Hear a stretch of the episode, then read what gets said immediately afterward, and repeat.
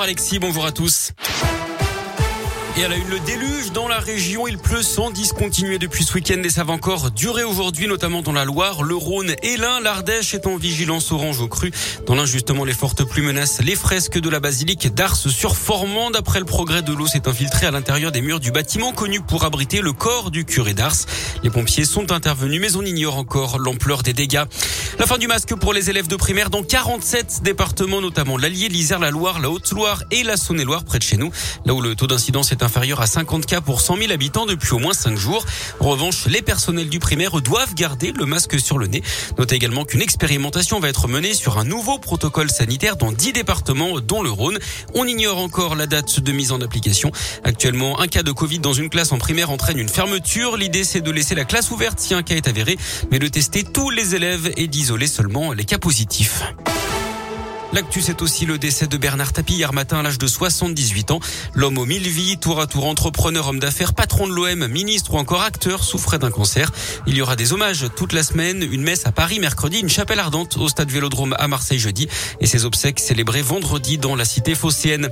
Retournons avec cette forte mobilisation au niveau de la centrale nucléaire du budget. Hier, 600 personnes se sont rassemblées pour protester contre la rénovation de cette centrale.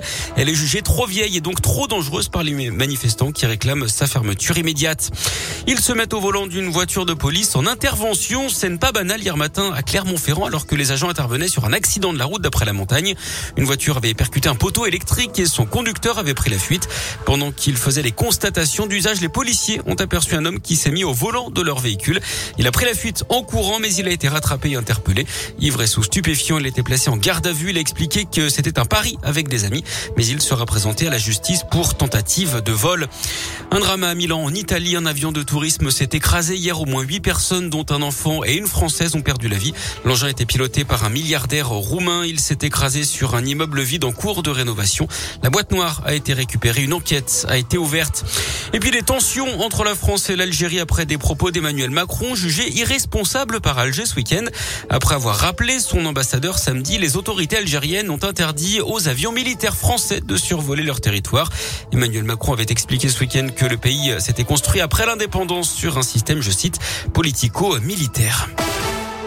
Le sport, le foot, pas de vainqueur hier dans le derby entre Saint-Etienne et Lyon à Geoffroy Guichard. Les Lyonnais avaient ouvert le score, mais Casery a égalisé dans le temps additionnel sur penalty. Un résultat qui n'arrange personne. L'OL est dixième, la SS dernière. En rugby, la victoire de Clermont sur la Racing 92 hier 26 à 17.